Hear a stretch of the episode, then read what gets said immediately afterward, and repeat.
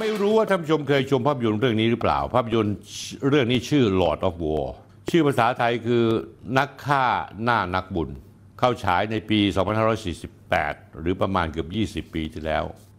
นำแสดงโดยดาราดังฮอลลีวูดอย่างเช่น นิโคลัสเคจอีธานฮอก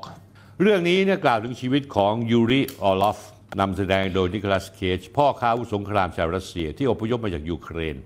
ในเวลาต่อมากลายเป็นพ่อค้าขายอาวุธสงครามที่มีชื่อกระฉ่อนในทั่วโลก จริง ๆ แล้วเนี่ยภาพยนตร์เรื่องนี้ดัดแปลงเรื่องราวจากชีวิตจริงของพ่อค้าอาวุธชาวรัสเซีย สายทาจิกิสถานมีตัวตนแท้จริงชื่อวิกเตอร์บูธที่ถูกจำคุกในประเทศไทย และตอนหลังก็ถูกส่งตัวกลับไปอยู่ที่อเมริกา แล้วก็มีการแลกเปลี่ยนนักโทษกัน โดยที่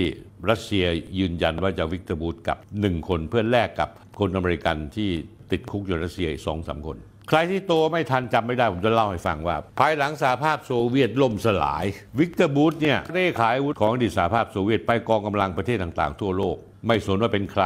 สนอย่างเดียวคือมีเงินจ่ายเขาไหม ไม่ว่าจะเป็นทวีปแอฟริกา ไม่ว่าจะเป็นเซียร่าลีออนแองโกลาคองโกซูดานลิเบียรวันดาอเมริกาใต้ก็มีเช่นโคลัมเบีย ในตะวันออกกลางเอเชีย โดยลูกค้าคือกลุ่มอัลกออิดะตอลิบัน รวมทั้งกลุ่มติดอาวุธต่างๆ ในอัฟกานิสถานเป็นต้น ในแวดวงความมั่นคงบูธได้รับฉายาว่าพ่อค้าแห่งความตาย ภาษาอังกฤษเขาเรียกว่า merchant of death และกลายเป็นผู้ที่ถูกหมายหัวจากสหรัฐอเมริกาจนในที่สุดก็มาจนมุมที่เมืองไทยในปี 2551 บูธถูกจับตัวที่กรุงเทพเมื่อวันที่ 6 มีนาคม 2551 ตามหมายจับของอินเตอร์โพลด้วยข้อหาขนส่งอาวุธสงครามให้กระบวนการค้ายาเสพติดในโคลัมเบีย ต่อมา 2553ศาลอุทธรณ์ไทยมีคำสั่งให้ส่งตัววิกเตอร์บูธไปดำเนินคดีที่อเมริกา ถัดจากนั้นปี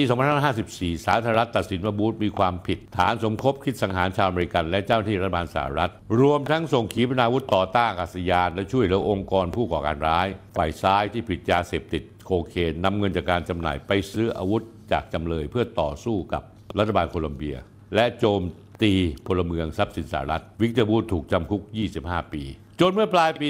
2565 ชื่อของบูธกลับมาถูกกล่าวขวัญในแวดวงสื่อโลกอีก เมื่อสหรัฐยอมปล่อยตัววิกเตอร์บูธเพื่อแลกตัวกับบริตนีย์ไกรเนอร์นักบาสเกตบอลหญิงชาวอเมริกันชื่อดังที่ถูกรัสเซียจับกลุ่มและคุมขังเนื่องจากละเมิดกฎหมายของรัสเซีย ด้วยการพกพาบุหรี่ไฟฟ้าที่มีส่วนผสมน้ำมันกัญชาเข้าประเทศรัสเซีย ประเด็นครับท่านผู้ชม ต่อให้คุณจับวิกเตอร์บูธไปขังไว้แล้วยังไง ต่อคุณจับอีกร้อยวิกเตอร์บูธก็ไม่ได้ทำสงครามในโลกนี้สงบลงได้หรอกเพราะจริง ๆ แล้วท่านผู้ชมรู้ไหมนายหน้า ที่ค้าความตายตัวจริง ตัวใหญ่ที่สุดก็คือประเทศสหรัฐอเมริกา และใครเลยเป็นนายหน้าค้าความตายตัวพ่อ รายการนี้เมื่อสองสัปดาห์ที่แล้วคือในวันศุกร์ที่ 26 มกราคม 2567 ผมเคยเคยกล่าวไว้แล้วว่า ปีนี้ปี 2567 ถือเป็นปีที่สุ่มเสี่ยงว่าจะมีการจุดกระแสสงคราม ขึ้นในแถบบ้านเราหรือที่เอเชียหรือไม่เนื่องจากในห่วงระยะเวลา 3 ปีที่ผ่านมา บนโลกใบนี้มีสงครามใหญ่ประทุขึ้นแล้วต่อเนื่อง 2 จุด จุดแรกคือสงครามยูเครนประทุตั้งแต่วันที่ 24 กุมภาพันธ์ 2565 จะครบรอบ 2 ปีอีกไม่กี่วันจะถึงวันนี้ จุดที่ 2 คือสงครามระหว่างอิสราเอลกับปาเลสไตน์ฮามาสปะทุวันที่ 7 ตุลาคม 2566 ที่ผ่านมา และมีทีท่าว่าจะลุกลามขยายสงครามใหญ่ทั่วภูมิภาคตะวันออกกลางในเร็ววันนี้ท่านผู้ชมครับ ขึ้นชื่อว่าสงครามแล้วต้องมีการพัดพรากแยกจากสูญเสียแล้วย่อยยับ เป็นสิ่งที่ไม่มีใครปรารถนา ยกเว้นเพียงบุคคลกลุ่มเดียว นั่นคือพ่อค้าอาวุธสงครามดังประโยคหนึ่งที่ตัวเองในภาพยนตร์ Lord of War ที่นิโคลัสเกจเล่นเขาพูดอย่างนี้ I prefer people to fire my guns and miss just as long as they are firing ผมอยากจะให้คนที่ซื้อปืนจากผมไปแล้วยิงพลาด แต่เพียงแต่ขอให้เขายิงต่อไปเรื่อยๆ อย่างที่ผมพูดมาตอนต้นนะครับ ในโลกใบนี้พ่อค้าอาวุธสงครามใหญ่ที่สุดในโลกช่วงระยะเวลาหลายทศวรรษที่ผ่านมา คือสหรัฐอเมริกานั่นเอง 5 ปีตั้งแต่ปี 2560 ถึง 2564 อเมริกาคือชาติผู้ส่งอาวุธสงคราม มากเป็นระดับหนึ่งของโลก คิดเป็นสัดส่วนเกือบถึง 40%ของอาวุธที่มีการส่งออกกันทั่วโลก อันดับที่ 2 คือรัสเซีย 18.6%อันดับที่ 3 ฝรั่งเศส 10.7%อันดับที่ 4 จีน 4.6%อันดับที่ 5 เยอรมนี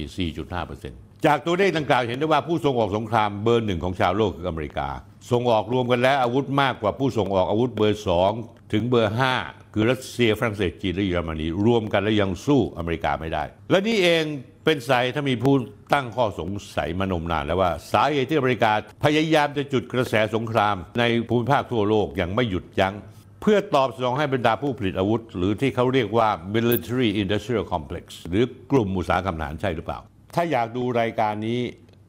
ไม่มีอะไรสะดุดหรือติดขัด กดไลค์กด Follow และกดแชร์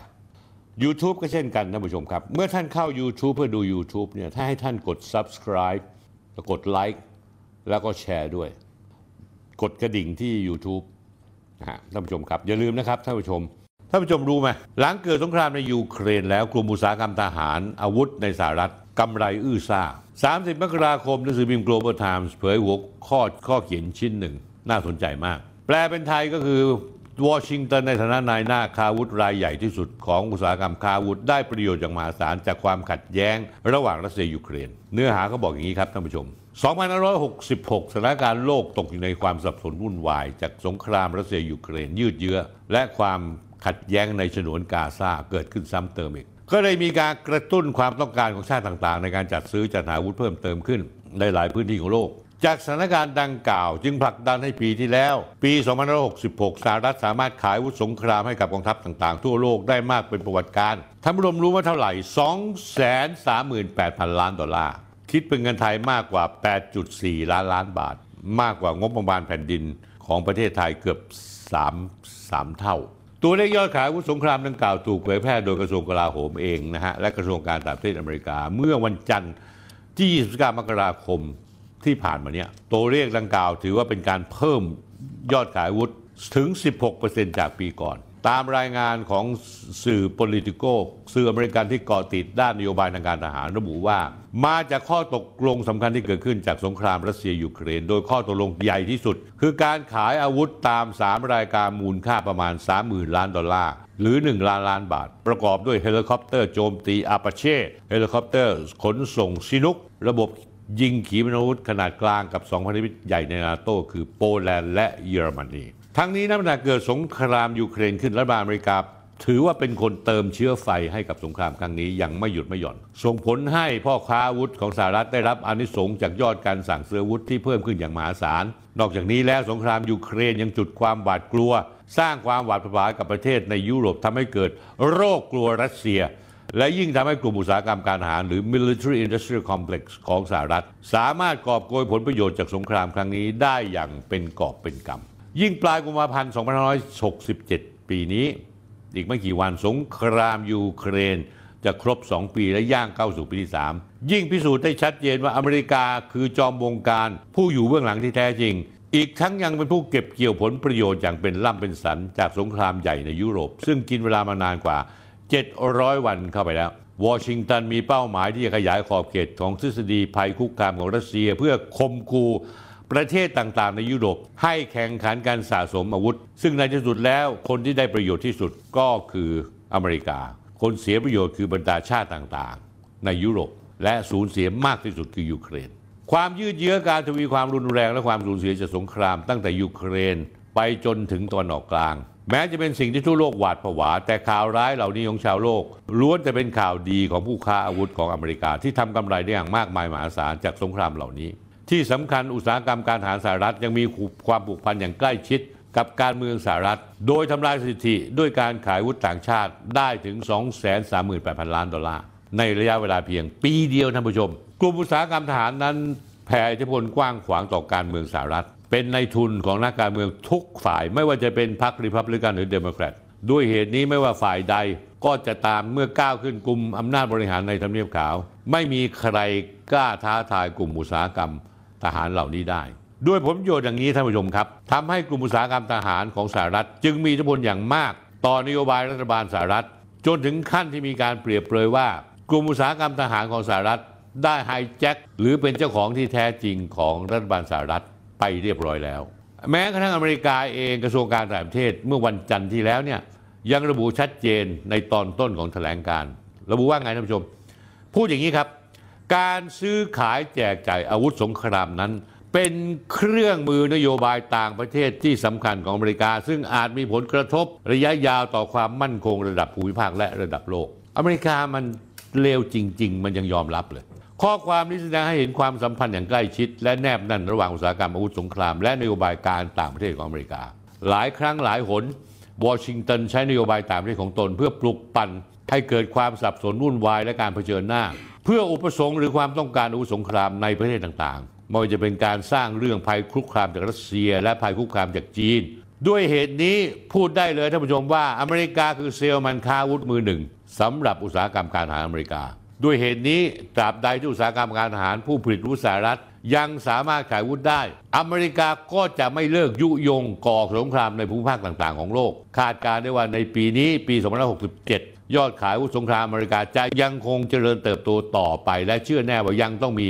ประชาชนผู้บริสุทธิ์ ต้องตกเป็นเหยื่อทมินของนายหน้าค้าความตายเหล่านี้อีกมากมายนับไม่ถ้วน ซึ่งในที่สุดบทสรุปของวันนี้ก็คืออเมริกา คือคนที่นำความตายมาสู่ประชาชนชาวโลกนี้ และเป็นผู้ที่ทำลายสันติภาพอย่างแท้จริง ถ้าอยากดูรายการนี้ไม่มีอะไรสะดุดหรือติดขัด กดไลค์กด Follow และกดแชร์ YouTube ก็เช่นกันท่านผู้ชมครับ เมื่อท่านเข้า YouTube เพื่อดู YouTube เนี่ยถ้าให้ท่านกด Subscribe